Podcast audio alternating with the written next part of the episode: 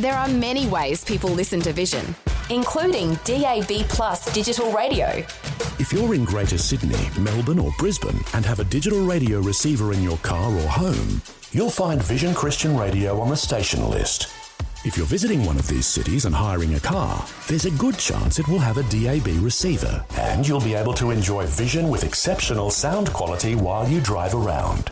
If you don't already own a DAB receiver, you'll find many models, including clock radios, at electronic retailers for under $100. To find out more about Vision on digital radio and whether you're within the broadcast footprint, see vision.org.au slash DAB. However, and wherever you listen to Vision, you can be sure that the announcers, programs, and music will help you look to God daily. Audio on demand from Vision Christian Media. The story. being away from my mum with my sisters and brothers that um, sometimes we couldn't see one another because we were in the same home but in a different area. And um, we moved to Rockhampton, we couldn't see any, each other there. And when we came to Woorabinda, that's where we were put together but in separate dormitories. G'day, I'm Jimmy Colfax. Welcome to The Story. Well, Carol Major has a deep understanding of the trauma that was caused by Indigenous children being forced from their homes and then relocated because she was one of them. Carol was seven years old when she was taken from her mother and father and relocated to Woorabinda in Queensland. This and other experiences bred in her a hatred of white people. But God eventually got a hold of her heart and she's now spreading the love of God in Woorabinda. Today, Carol will share her amazing story of transformation as she has a chat with Eric Skattebo. Carol Major, welcome to the program. Thank you, Eric. And you're joining us today from Woorabinda? From Woorabinda. That's right. Well, we want to hear your amazing story. We have to go all the way back to your childhood. Before you were separated from your parents, where were you born and raised, and what was it like? yes, I was born and raised in Hughenden, that's um, far west of uh, Rockhampton. So that is between Isa and Townsville. Mhm.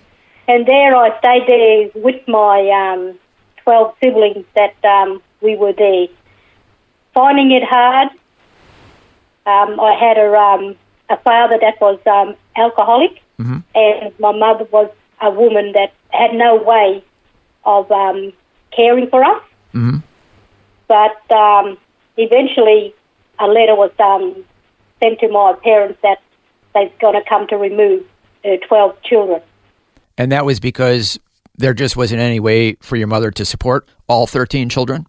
Yeah, no, it, it, she she couldn't do it because of my my father that he wasn't uh, supportive um, at that time for my mum. My mum was struggling, and at that time, in those times, um, we had no, there was no support in general um, from any organisation.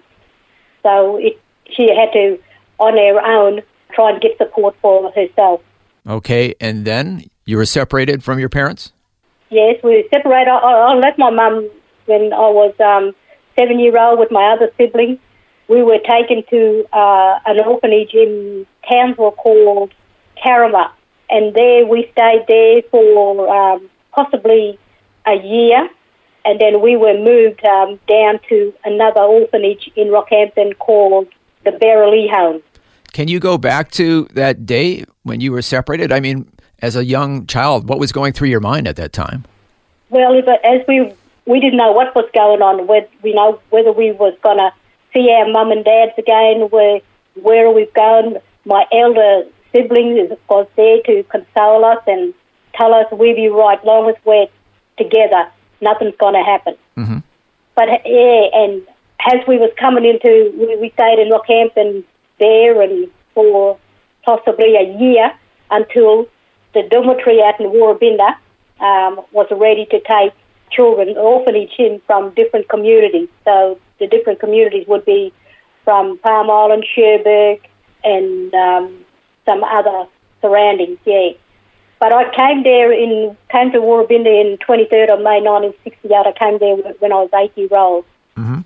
and to find um, we've been we missed our parents from that time, and my eldest brother and my sister, they were a parents to us to keep us going. And yeah, so you know, we had we had a mother figure in our in our lives, and that was our, our eldest sibling. And were you able to see your parents at all after that? Well, yes. Um, eventually, we, we had to come back, but at that time in Woorabinda, um, under the Act, they um, had to uh, tickets, or sort of like a little ticket to to come and say, oh, where they were only allowed to stay two or three days. But in that two or three days, um, we didn't even get the chance to see our parents.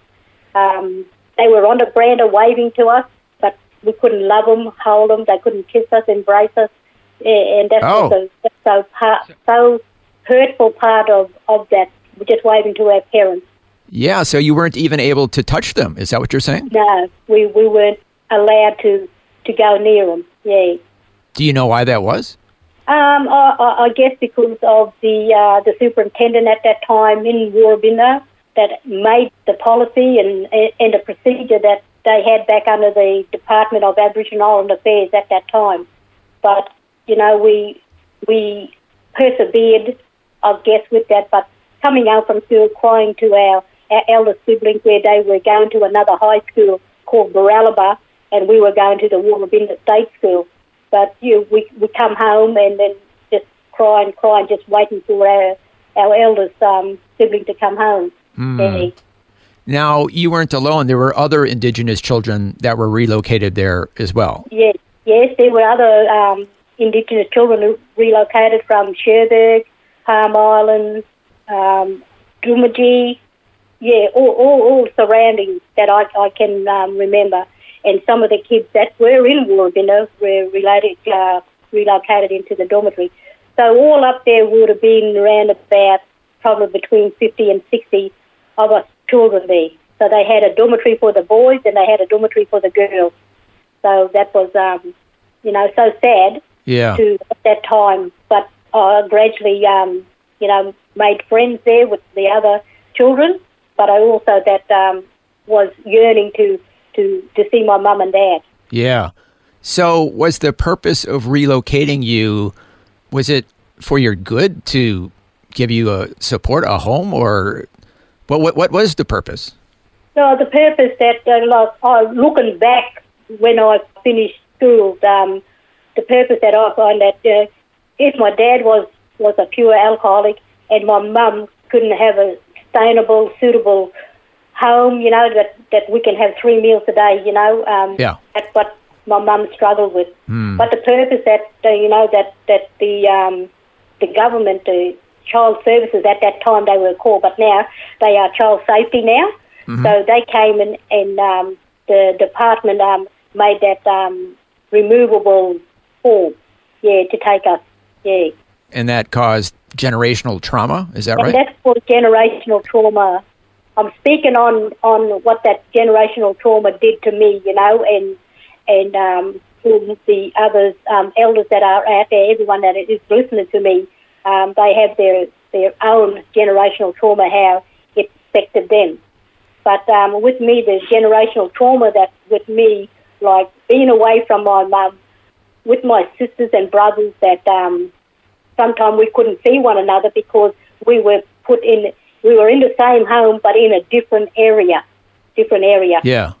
and um, we couldn't see one another for probably a couple of weeks in Townsville. Then we moved to Rockhampton. We couldn't see any any each other there, and when we came to Rockhampton uh, to Woorabinda, that's where we were put together, but in separate dormitory.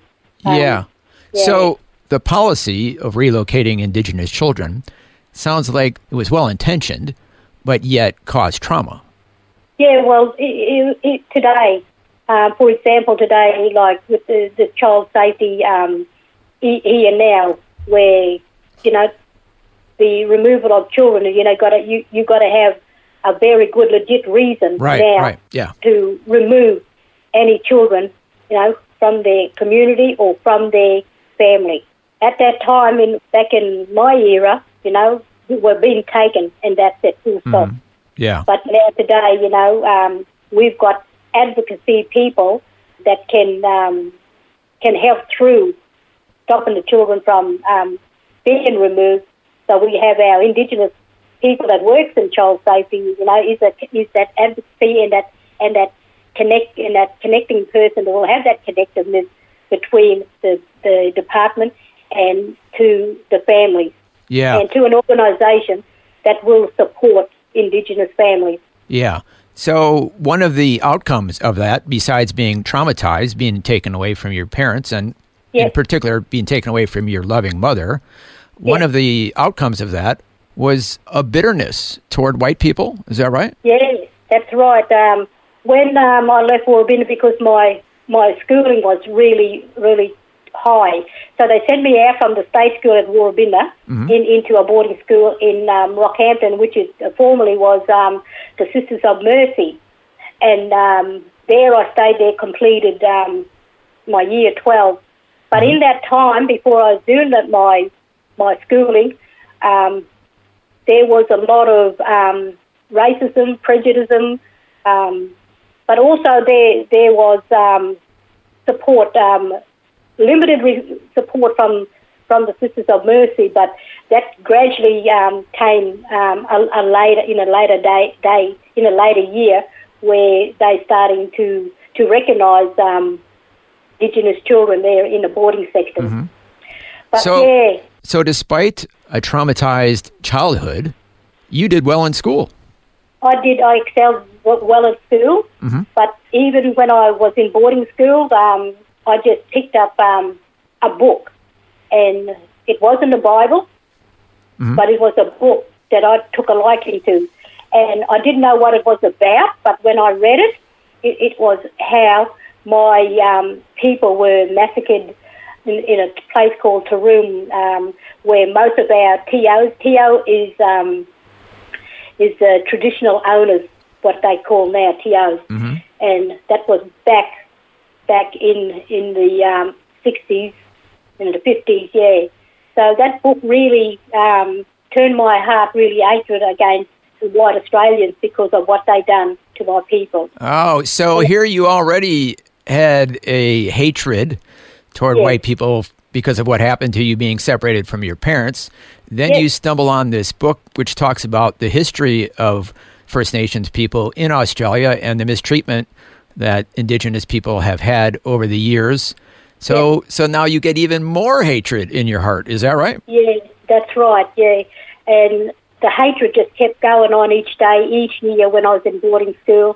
Um, I couldn't mix with any of the white uh, girls, you know, that were in my grade, that was in my, my boarding section. Um, but you know, gradually, gradually, you know, some of the, the, the white Australian, the white girls used to you know, come and, and, and make friends with me. Um, but that, that's something that I had to carry and had to live with. But I was just going through so that the uh, generational trauma of, okay, well, left my mum and now I'm going into school and meeting more white people that, you know, couldn't help or console me or support me. Um, I did it by myself.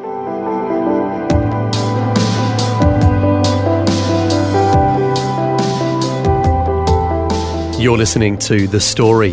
Today, Eric Skattebo is chatting with Carol Major, who's giving us an Indigenous Australian's perspective on what it was like being separated from her parents when she was just seven years old and then being relocated to Woorabinda in Queensland. We'll hear more of Carol's story when we return. The story.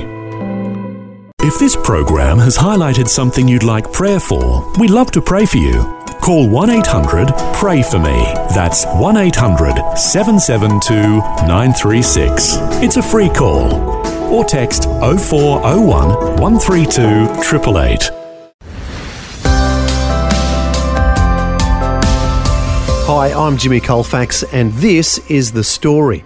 We're back with more of Carol Major, who's giving us an Indigenous Australian's perspective on what it was like being separated from her parents when she was seven years old, and how this and other experiences led to her hatred of white people.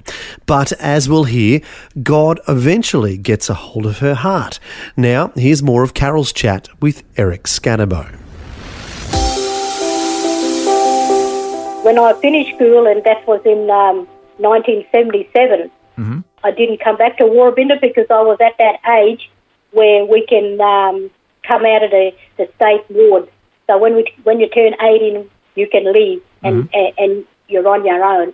And that's what happened to me. Um, I went down to Brisbane and one of my um, other elder sibling was down there at that time. So, you know, there's a lot of stuff that, that her and I shared and, and talked about. Yeah. And you were able to become a nurse? I'll be able. I was working in a maternal and child health field in in Clayfield in Brisbane. So I've got my um, uh, a nursing, uh, I guess, a certificate to help Indigenous children. And after that, I uh, as soon as I finished that, I went back to Hughenden to go and find my parents. And luckily, you know, luckily that they were still alive for me to to say, you know, I I don't blame them for what they done to me because if if they didn't do that to me, if I, if I wasn't removed from their care, I wouldn't be the, the person that I am today. Mm-hmm. Yeah, So it had to be kind of hard to know that if you stayed with them, you would have been poor and probably not get the education that you got. correct. But yet- right. But yet you're away from mom and dad. Yes, and that's something that you know I can't take back, but it, it's something that we can learn. I can learn to teach my children, my grandchildren, the the history of you know being with your parents, um, loving them, and giving them all the support. Because today we've got the support of different uh, families, and I guess with um, the churches. Um, So was your mother able to share with you how she felt about having her children taken away?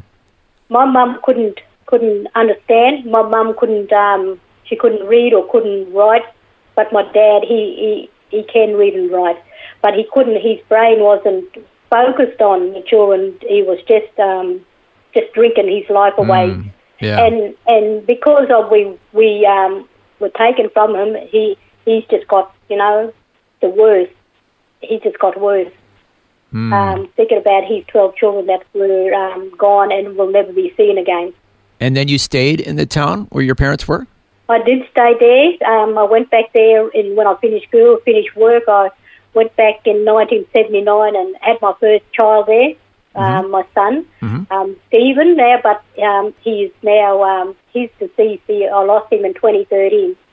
So um, I stayed there with my parents and um, met my husband in Hughenden. And then, And- ironically, you moved back to Woorabinda, but this time you went voluntarily instead of being forced to be there.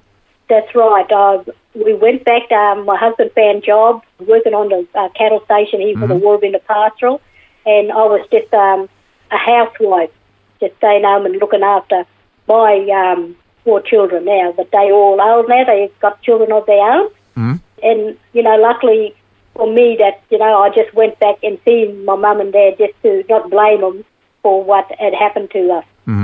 And then, what kind of work did you do in Woorabinda?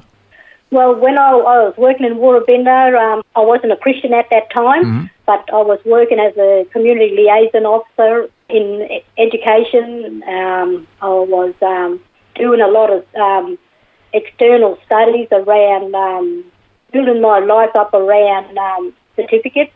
Um, I went to uh, bridging courses down in um, southern Queensland University down in Toowoomba and there I studied um, do bridging courses around a law degree, um, Wow. doing vet, uh, doing a vet course because my children are they are animal lovers, yeah. and Yeah. yeah, um, and also I'm doing a bachelor of commerce at this stage to one, one I want to become a uh, internal auditor to help my family, uh, not my family, I guess, but my my people to you know do audit audit records, you know, in the council. Yeah. Yeah. So you're excelling academically at this I and helping the community. But what's going on inside of your heart at that time? Was this uh, your hatred for white people at its peak at that point? Yeah, it, the, the hatred was still there, but uh, it, it didn't hurt so much because I would, was with my own people in Woorabinda. But, you know, as I was sharing uh, with my people in Woorabinda that, um, and, and still see in Woorabinda that we were still under the Act. The Act didn't go away until in the early 80s. So when I say the Act, we were still under the, the government protection under the Act, yeah. And that act Yes. allowed the government to take Indigenous children from their parents. Now, the, the, the Act that was, was still there was um, to allow parents to come in to see their children, even if they were from Cherbourg or Palm Island, yeah. And then what finally happened to change your heart? Yeah, what finally happened then, um, I started work and then I moved out of there, moved out from uh, Queensland Health, State Education, and then I, I, I moved in, into another area with um, Central Queensland Indigenous Development. Now, that, that, that's an Indigenous organisation that run holistic programs. And there I, I was employed there for 10 years, but in that time, 29, I met a pastor. He was a pastor named Pastor Shay Taylor, and gradually I started talking to him. We we we we used to see one another long from long distance, but we knew there was a uh, connection there, but we didn't know what it was. So one day he came up and said to me, "Do you know Auntie Rose and Uncle Bill Friday?" I said, "Yeah, I know him very well." He said, "Well, I'm going out there to um, do some baptism of their grannies." I said, "Oh, okay." I said, "While you're out there, you might as well do my children, you know." But um, Did, did you have any belief in God and Jesus at that not point? at the stage. Not at the stage. but you wanted to have your children baptized anyway? Yes, I wanted to have it. Wanted to have it because I thought, oh well, if he's doing baptism for other people, I might as well get mine done. So, um, so at that time, God didn't come in my life then. But as we gradually um, Pastor Shay and his wife Leonie Taylor, they used to come out to Woorabinda, and I used to be there waiting and ready, and we would usually have um, service down the creek at the back of my yard or under uh, a big shed. And still then, I wasn't convinced. I, I thought I was just helping Pastor Shay, but little did I know that um, God was working from the inside of me. Well, that was part one of Eric Skattebo's conversation with Carol Major, who's sharing her life journey and giving us insights from an Indigenous Australian's perspective. We invite you to join us again next time to hear more of Carol's story and how the Lord completely changes her life around to the point where she no longer has hatred in her heart, but is filled with the love of God. I think a good verse that really sums up what has happened in Carol's life is Ezekiel chapter 36 verse 26, where God says, I will give you a new heart and put a new spirit in you. I will remove your heart of stone and give you a heart of flesh. And that is exactly what has happened in Carol's life. As we'll hear next time, God broke through her heart of stone and has given her a soft heart of flesh that is filled with love for others. We'll hear how that all comes about as Carol shares more of her amazing story of transformation next time. Until then, I'm Jimmy Colfax, encouraging you to share your story with someone today. Next time on The Story. I was a woman of hatred. I used to fight all the time on the streets in Woorabinda. I used to swear. Filth come out of my mouth. I used to blame my children for not keeping the house clean and, and all that. And then one day, I sat down and I said to God, I said, Lord God, wherever you are or who you are, there must be something in life better for me to do.